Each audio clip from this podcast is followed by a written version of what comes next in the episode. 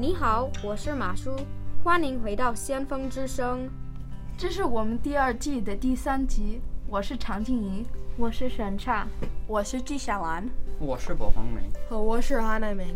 今天我们的话题是女性的历史和生活。Yup, today we will be exploring the history of women's rights, abuse, and how women can navigate the modern world.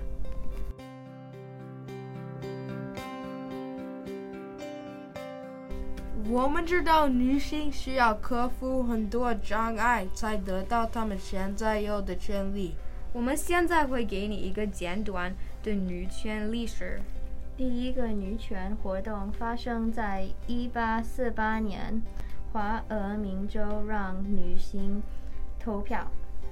The next big milestone for women's suffrage was the start of the progressive era in 1890, when woman, more women were starting to go to work 在一八九四年，六十万个人签了一张妇女选举权的文章，但纽约的立法者否呃认它。In 1920, the 19th Amendment finally granted women the right to vote, but this was not the end of the struggle. 女性的丈夫有时会强迫她们投票同一个人。However, the movement started to make another appearance after the Great Depression. By World War II, many women were drafted into the military or were employed into positions men typically dominated at the time.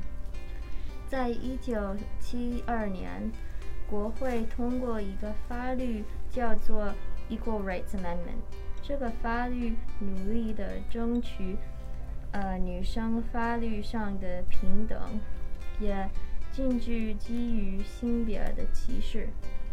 Today, issues women face center on equal pay, abortion rights, and marriage equality. Additionally, many women receive significantly less pay than their male counterparts for performing the same work. For example, the U.S. women's national soccer team campaigned for many years for equal pay and were only recently granted it. 今天也有很多女性不能获得安全的堕胎治疗。 Lesbian and queer female couples also continue to face intense stigmas and stereotypes. 虽然二十一世纪比以前公平，但是女性还需要呃面对各种各样的挑战。我们需要先个对自己诚实，才能把我们的社会变成一个比较公正的地方。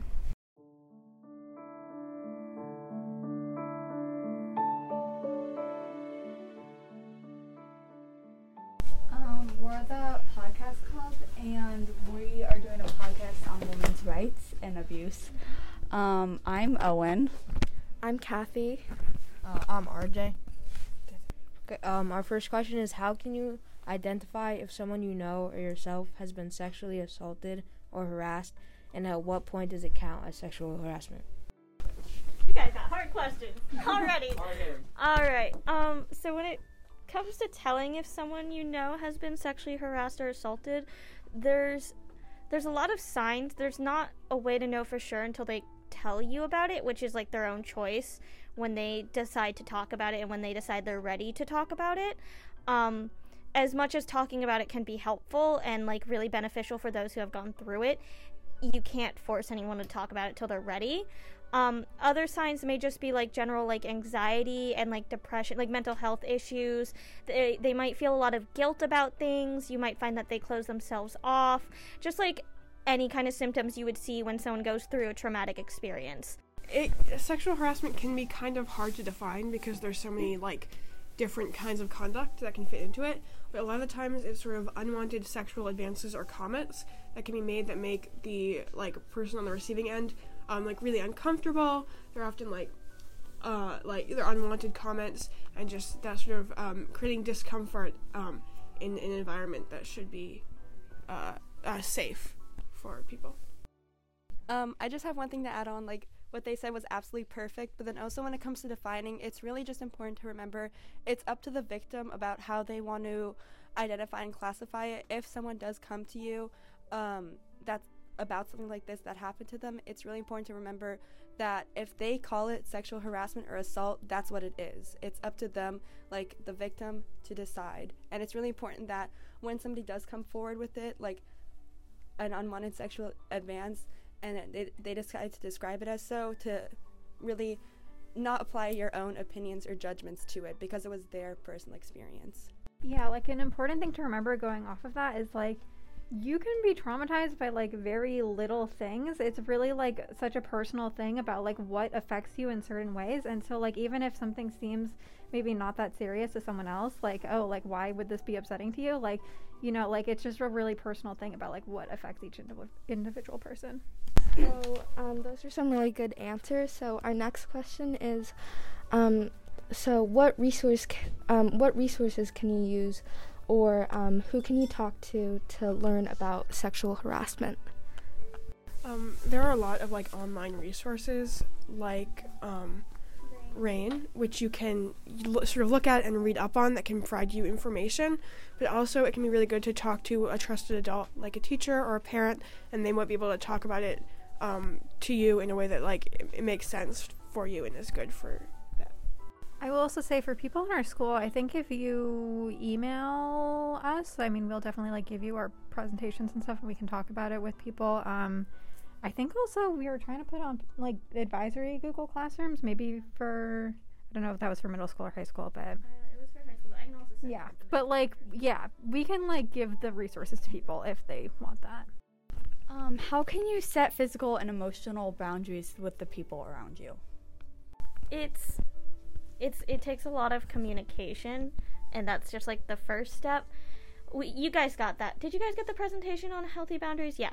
Um, in the high school we go over it a little more in detail. It's about like you need to like verbally communicate those boundaries. Like especially with like people who are in your life a lot and are just like in your everyday life you need to be very clear on those boundaries. So just feeling comfortable with communicating outright and it's okay if you don't know the boundaries exactly too because your boundaries are going to change and they're going to develop over time uh, as you get to know people as you get to like better know yourself etc um, so it's just important to know that like even if you don't have like a clear statement about your boundaries like that you make to everyone just being able to talk to people about it and being like i don't like that or that's okay if you do that but i would prefer if you ask me next time and stuff like that is going to help you with those boundaries a lot. I also think it's important to recognize that setting boundaries can be hard and it can be like harder for some people and easier for some people and like it differs based on relationships. Like some relationships it can be like harder for you to find a way to set boundaries and some relationships it can be easier.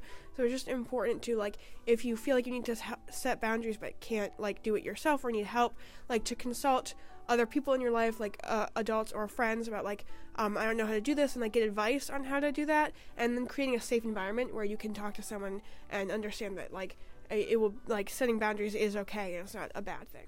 Yeah, I would say it's also helpful to think about setting boundaries as kind of like thinking about what you're going to do in response to what someone does. So, like, if you set a boundary, like, I could say, like, I don't know, set some sort of boundary with Anya, but like, I actually don't have any control over, over like, what she does. So then, like, if she breaks the boundary, like, oh no, like, there's nothing I can do about that. So, like, it's helpful to say to someone, like, I like am not comfortable with you doing this. If you do this, I'm going to have to do whatever other thing and so that way they know like okay if i i can't like if they continue to do this behavior this is going to be like the reaction from you and like you might have to like separate like you know put some space between you guys or something like that It's also just important to remember that it is okay to like leave relationships if someone keeps violating your boundaries or not listening to what you want or need. Um, how can you ask someone for help when you're being sexually harassed? I feel like there's a lot of ways that you could go about this, but a really important first step is to identify like the type of person and who you'd feel comfortable sharing that with. Um, and it's like with the people in your life, it can be really nice to go to friends sometimes to open up and just kind of get it out. But also, it's important to remember that adults and older people in your life are able to provide that sort of structured response and really guide you on the right direction because opening up can be expressing and communicating how you feel to become more comfortable with what happened, but it also can be kind of moving forward from that, getting help with how to continue on, maybe how to handle the situation in the like upcoming time, and that's where adults can become really really handy with their like more experience. So just important to remember what different people can provide for you.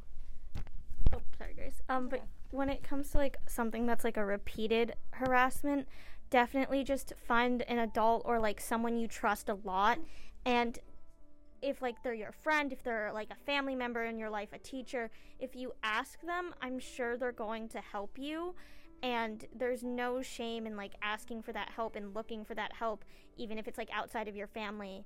Um, but then if it's like one of those cases where you're in public and it's happening and there's no one around where you know, because that happens sometimes. You get catcalled in the streets and like you don't necessarily, you're not necessarily walking with a friend or with a parent.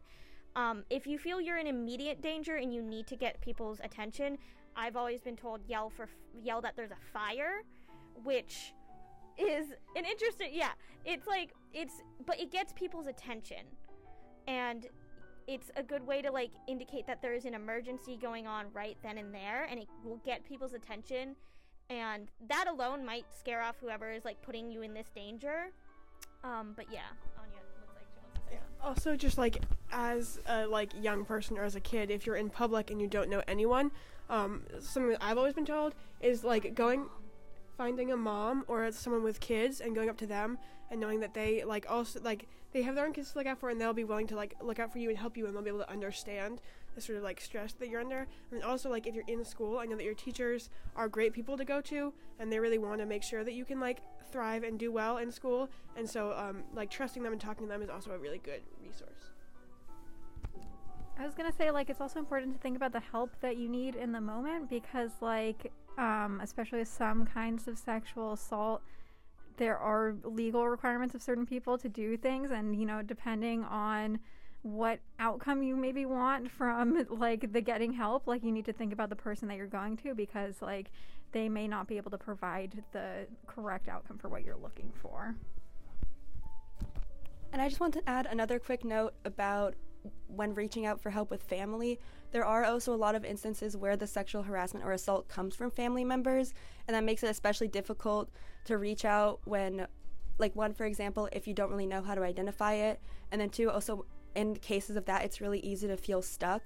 But even then, also with, with what Grace was saying about the legal consequences that can be brought, um, that's just as able for family members who are putting you in that instance. And that's a great time to reach out to your school, perhaps, um, when you feel comfortable and ready to. And it should definitely be something that's greatly considered for when the harassment is coming from a family member. Um, so our next question is how can we prevent sexual assault? Yeah, that's a hard question. I think the best place to start is education and learning how to identify it and like what is uh, going on. And as for prevention, there's not a ton that you can do to control someone else's actions, but um, it is more for like individuals to be aware of it and sort of uh, identify that behavior and not and choose not to engage in it on their own. And hopefully through education and things like that, it can. To go off of that, chances are when like people want to think about like stopping sexual assault as like literally physically getting involved and like but chances are you're not going to be at the scene of the crime. You're not going to be there to physically put your hands on the other person and stop them from assaulting or harassing another person. But it's important like like Anya said is identifying that day-to-day behavior not only in yourself but in your friends and your family and people you see and like identifying that behavior that is concerning. Because not you don't just grow up and then one day jump from like being a normal nice person to deciding you're going to sexually assault someone. There's behavior that builds up with it and that includes not respecting people's boundaries whether it's like physical or emotional. And just being able to identify when someone has behaviors like oh like they talk a lot about like the people they've slept with in like a very uncomfortable way that like is really disrespectful. They don't seem to view them as like when they talk about them they don't seem to view them as a person or when they're talking about people's bodies without like that person knowing etc it's that kind of behavior that you want to look out for and then also you want to like once you educate yourself enough to recognize it in your friends and family. You want to be able to try to recognize it in public. I know that like can sound stressful but if you can recognize it in public you could help save like someone from like being harassed or assaulted. Like if you're on a bus and you see someone being like really creepy or creeping someone out and just like make I don't know, making eye contact with that person and letting them know like I see this, I'm not going to let you leave this bus alone is going to mean a lot to that person. Also, it is just important that to know that like you don't have to put yourself in danger. Like you have to try to find a balance of being able to help people without um, uh, putting yourself in any increased danger and like balancing that. I was just going to add another note also on top of what Chloe said in the prevention. Um, it's really important that when you're educating on all of this, you don't just look for the behaviors in other people, you look for the behaviors in yourself. Because, again, as Chloe said, um, it's really easy for people to assume, like, that jump from, oh, just a nice regular human being to somebody who would sexually harass or assault someone. And again, the jump doesn't happen that strongly. And, and when you're educating yourself as an individual, it's also so important to come in with an open mind to identify, okay, which of these small day-to-day behaviors may I p- perhaps like be fa- falling into because that is what inherently leads up to those bigger issues. And finally, what are some mental impacts of being sexually harassed and um, assaulted? Yeah, there's a lot that people can experience, and every person is so different. So it can look differently for different people, um, and like different actions can cause different uh, levels of response in different people. But um, a big one is sort of like stress or anxiety can cause a lot of stress in people and make them want to avoid a lot of uh, situations. Um, and also, uh, like depression is a big one, like um, being really sad or having no energy, things like that. Yeah, and in addition to that, it's the type of like closing off depression that is can often be an outcome of this. When thinking about that, it's also important to think of the other end as well. Um, a lot of victims of sexual harassment or assault can also deal with hypersexuality as a coping mechanism.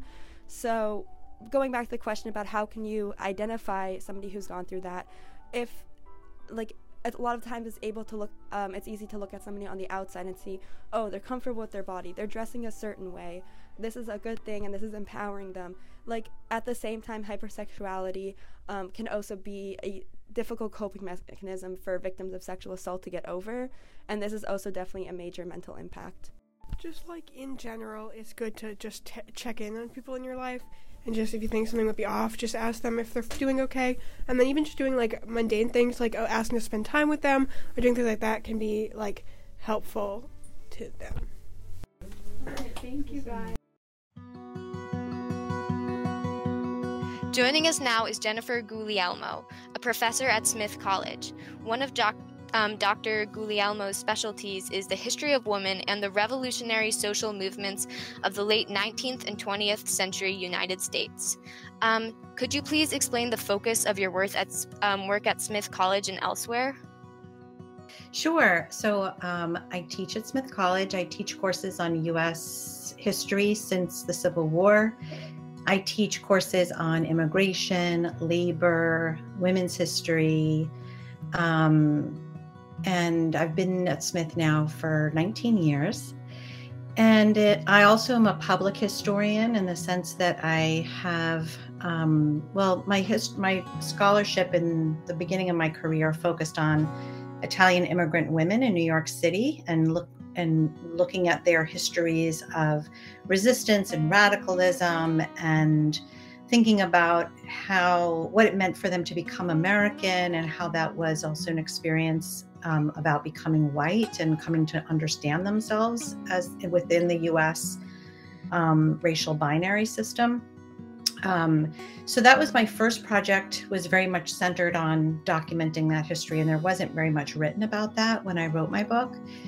And then um, since then, that book came out in 2010, and I loved writing that book. It was a lot of fun just to go into the archives and work with Italian language materials. That's what made that history really visible. Was and that's what I discovered is that a lot of women's historians were working with English only sources, and so they didn't they couldn't find um, Italian women's histories. And as you all know, um, because you're right understanding the importance of learning multiple languages, it's really important when you're studying immigrant communities that you can be able to do research in their original languages. It tells a whole nother story, right?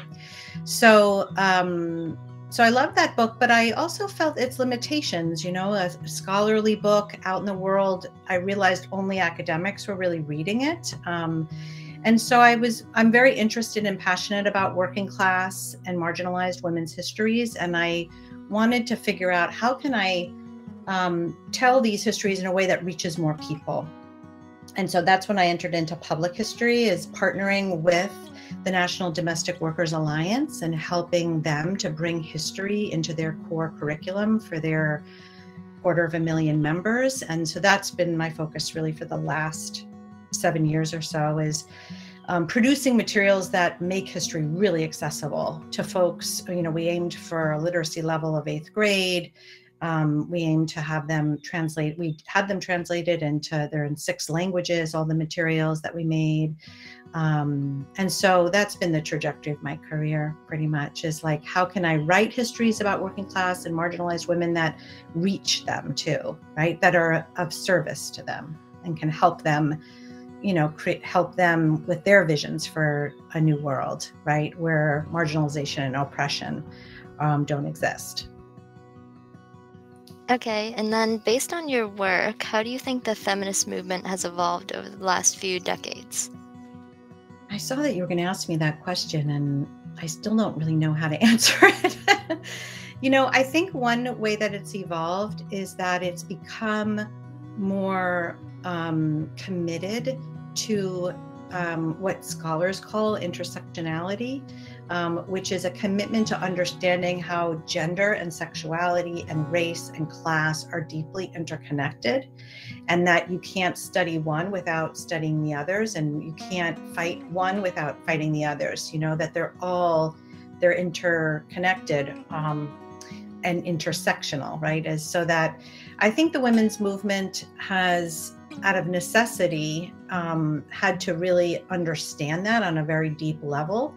Um, the women's liberation movement of the 1970s and the 1980s had those blind spots um, and was very kind of segmented out into different groups because, you know, you had Black women doing and critiquing the society and of course thinking about race class and gender and sexuality. You had latinas and asian immigrant women and others right thinking about feminism and the women's movement but there wasn't an integration. There weren't women weren't necessarily um, they were beginning to have those conversations with each other i think in the 70s and 80s and i think today we've benefited from those critiques of that those decades and now, um, for example, I think of the Black Lives Matter movement, how that movement is led by queer, radical Black women who have a feminist critique and analysis. Um, you know, that's me uh, such a manifestation of the last few decades, right? That that you have feminists who are at the heart of the most important labor movements of the current moment or most important social movements of the current moment and they have an intersectional analysis and critique. They know that all of our all these systems are tied to each other. Um, so that would probably be what i would say. And i think um, I think that uh, an analysis and a critique of white supremacy is has to be at the heart of the women's movement. Is also um, and a class analysis of class and capitalism. Um, I think when the women's movement, when we had the women's march, um, when Trump was elected, that was a big conversation is how do we make sure this movement is really reflecting the concerns of all women, you know, not just middle class and elite white women, but all women. And that even the, the, what were called the pussy hats, you know, the, the pink hats, there was a question about, you know, is that the color? Is that only the color of white women's vaginas? You know, there was like just to even have that conversation as a mainstream conversation in the women's movement was such a profound um, is such a profound indication, I think, of how race has really moved at the center um, of the women's movement. All right. Um, and I guess because we were talking about uh, modern feminism a little bit, um, what do you think are some of the biggest issues that are facing the women's rights movements um, in modern times? I think immigration, certainly, um, given how so there's so few channels to become a citizen and to um, and how many, you know, over 11 million undocumented people in the US with very few pathways to citizenship. I think that is at the heart of the women's movement is you know because what that means is undocumented people are laboring in the shadows you know they're not able to organize and fight for for for better labor rights. Um, and so I think that's right a critical issue. I think, of course, reproductive justice, as we've been as in the current media, right, in news, you've been seeing how eager um, uh, the right is to roll back Roe v. Wade and to um, to go by state by state and not provide um, reproductive health care to women in many states. I think that's a real crisis that we have is that because that what that's going to impact poor women the most right? Because women who have resources can travel to other states to have an abortion if they need to. But women who don't have the resources are going to be are going to face the most dire circumstances. Um, and you know when uh, it's not just about abortion it's about reproductive health overall right? To be able to have conversations about um, your reproduction and be able to feel like you can get adequate and informed right information about that i think is um, is really at stake right now. Um, and then i think also of course you know the anti-black racism i think is of is is at the center of what the women's movement has to grapple with with the rise of mass incarceration in the last several decades and the increased policing and kind of violence around policing and detention. And um, I think that that too is, um, like I said, you know, Black Lives Matter is being led by feminists and um, and by radical Black feminists. So I think that that's really at the core of the women's movement right now. Um, I think in questions of Indigenous sovereignty too, um, I've, I've seen, especially in the last um, several years, young people more thinking more about the histories of settler colonialism in the US and how that also has to be at the heart of conversations about white supremacy that we can't forget that this is stolen land and that that we are inhabiting and that um, and that there are indigenous feminist activists who are um, at the forefront environmental justice movements reproductive justice and um, so many other um, movements around indigenous sovereignty. So I feel like those are the those are the three core um, areas that I see some of the most visionary work being done in the women's movement. And how do you think these kind of stereotypical gender roles came to be so rigid that we have in our society? And do you believe they were always there, or did they sort of form over time? They were not always there. And when you study actually um, non European histories, you see how different societies have had different understandings of gender over time. And um, so the rigidity of the gender binary um, really was is tied to the history of European colonialism and the imposition of a of a, a gender system on societies that had much more fluid, often, understandings of gender. Um, so the binary is really about the imposition of systems of power. You know, how do you govern and rule people?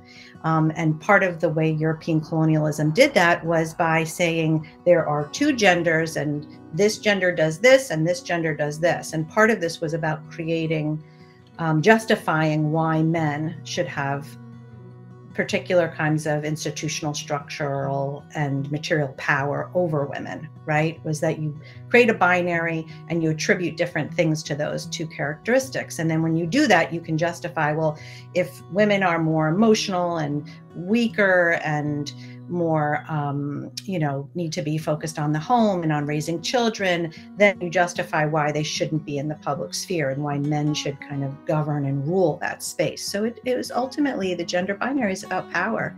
It's about how power has been constituted um, historically through europe. It's tied directly to european colonialism. Um, when you look at pre-colonial societies there's just such a wide ranging and varying interpretations of gender, including in indigenous communities there was um, called two spirit people who were you know today we would call trans or non-binary. Um, and so those those kinds of understandings of gender fluidity existed um, have existed for millennia.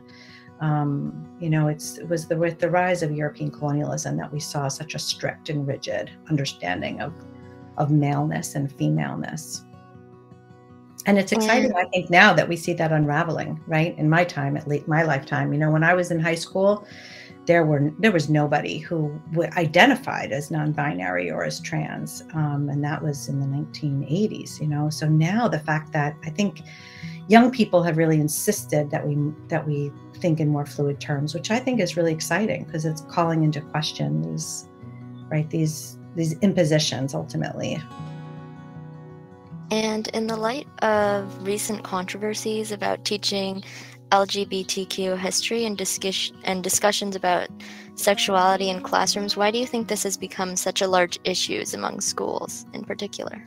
I think schools are always going to be con- what we call contested spaces, you know, spaces where that are political and politicized, right? Because what young the act the knowledge that young people have access to is always going to be something that systems that that uh, people in power are trying to control, right? Um, they don't. I think what we see is that the people who hold power in this country want to really limit the kinds of knowledge that young people have access to. They don't want them to access knowledge about their reproductive health or about their sexuality or about race, right? The whole conversation about critical race theory as if it's, you know, as if it's teaching young people to be racist against whites, right? There's this the fear of what happens when you put knowledge in young people's hands. And there's a right to rightfully they're uh, rightfully afraid because you know, we all we know what happens when you put knowledge in young people's hands. They try and change the world and they call into question systems of power and they um, and that's what I think that's what those people in power who are making these decisions are really afraid of is um, what happens when young people get to get to create the world that they want not the world that was given to them right? Um, and so i think sexuality is is challenging because it's like you know i don't know. I, I think part of it is you also want to make sure that young people are getting access to a range of different kinds of knowledge and that they're that the knowledge isn't triggering or you know I, I mean i feel like sex ed hasn't been done very well in us schools. And so it's either um, shuts young people down or it's done in a way that's kind of can be um, triggering or not. I mean, it wasn't until I got to college and I took a course in a women's studies course on called Women and Their Bodies and Health and Disease. And it was like, blew my mind because I, I thought, oh my gosh, I get to learn about my body, like learn about the, my anatomy, learn about my physiology. It was just such a, and there was nowhere in high school, nobody had the capacity to teach in that way um, in high school. So, it was sad that I had to wait till college to get access to that knowledge. And I think that's part of um, what I think we need to do is how do we bring that spirit of like feminist, a feminist um, pedagogy or a feminist way of teaching sexuality into high schools? Because that's really what's needed is, um, you know, I think the way it's been done is like, I don't know. Um, when it was taught to me in high school, it was done in a very mechanical way and in a way that was just not very interesting and not very engaging. Um, so it's kind of two things. I think there's the way that um, that uh, the right really attempts to shut that down because they're afraid of young people having knowledge. But then there's also like how to do it. How what would it look like to do it right? You know, to really do it right, to create a space for young people to have honest conversations. Um, you know because i believe that knowledge is power right? The more we have access to knowledge the more we feel empowered about the choices we can make in the world you know? So i feel like young people deserve to have access to knowledge about their bodies about their sexuality about about history the history of sexuality. So um yeah i hope that answers your question. All right. Um so I guess moving on, if you could predict um, what will become of the women's rights movement in say the next couple decades, um, what do you think should be expected? Oh boy, if I could predict. Well, you know, one of the great things about teaching college is I get to work with young people like yourself who, you know, one of the things I've and I've taught college now for I've been at Smith 19 years, but I've taught college for 25 years. And I feel like I've never before um, encountered young people who are so thoughtful and ready to thoughtful about how to change the world and ready to change the world. So when I first started teaching, you know, when I had to talk teach when I was teaching about race, gender, sexuality, class, students were kind of not so interested. They were, you know, they felt like it was passe, like the world wasn't racist, classist, sexist, or homophobic anymore. And that was really as a result of the 1980s and 90s, this kind of notion that the civil rights movement had ready to move on, right? That narrative, um, even though evidence all around us showed us that that wasn't true. I think your generation is has grown up in such a different world where there's nobody can make those claims anymore. And so what I find is young people are like if you're not talking about those things, then you're not talking about the things that matter most in the world. And to me that's really exciting because I feel like students are just ready. Young people are ready to change the world. They're ready to they know the world is a mess, right? We just have to look at climate change. We have to look at anti Black racism, about the incredible disparity of wealth that exists in this country and in the world, right? It's just so vivid to all of us how messed up the world is. And I find that young people are just like, ready. Like, how can I change the world? I'm here to make the world a better place. And so I feel like that bodes really well for the women's movement. I feel like it's going to just gain more momentum, more people. That was the other thing when I there were years when I taught when students never identified as feminist and felt like to say they were feminist was was a bad thing and you know it, that it was passe too and that's changed as well i feel like more young people identify as feminist and feel comfortable speaking out against patriarchy and related systems of oppression. So I feel like we're in good shape. I honestly do. Even when I feel very despairing about the world, I'm so grateful I get to work with young people because I, I really feel like you all are like pencils sharpened, ready to go, ready to take the world by storm, and ready to bring about really profound and meaningful change. So that's my prediction: is that and and what you'll do with that is like i don't know right? Because you all mm-hmm. are thinking in ways that are beyond the ways people have thought in the past. So like just the notion of like abolishing the police right? The fact that that is even a conversation that's being had is so intriguing to me because that's a very radical notion and that that has that young people are pushing that to the center and saying we need to talk about this. The current policing system is broken and we need to talk about what it would mean to abolish this or to abolish borders. Like the immigration system is broken. What would it mean to have open border right? What would it mean to rethink prisons? Like do we you know like these kinds of questions and your willingness to ask them and think in new ways to me is very exciting. I feel like um, I hope that that um, over the next couple of decades we're really able to reimagine some of these systems that have grown so out of control. You know, like the policing, the incarceration, the immigrant detention. Right? These are systems that have really only deepened only in the last few decades. So that's the other thing is I think in people like myself have watched that happen in our lifetimes.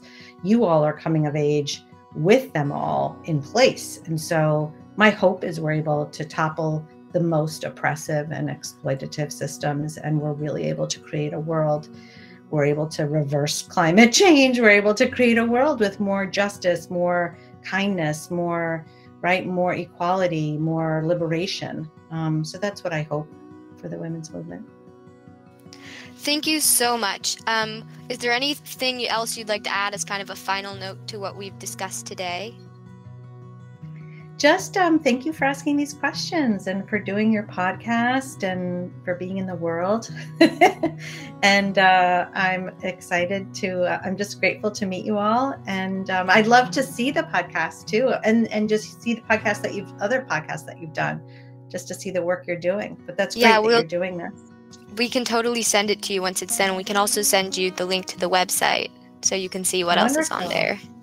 And, Thank um, you. Well, Thank you. Thank you. Bye. Bye. Bye.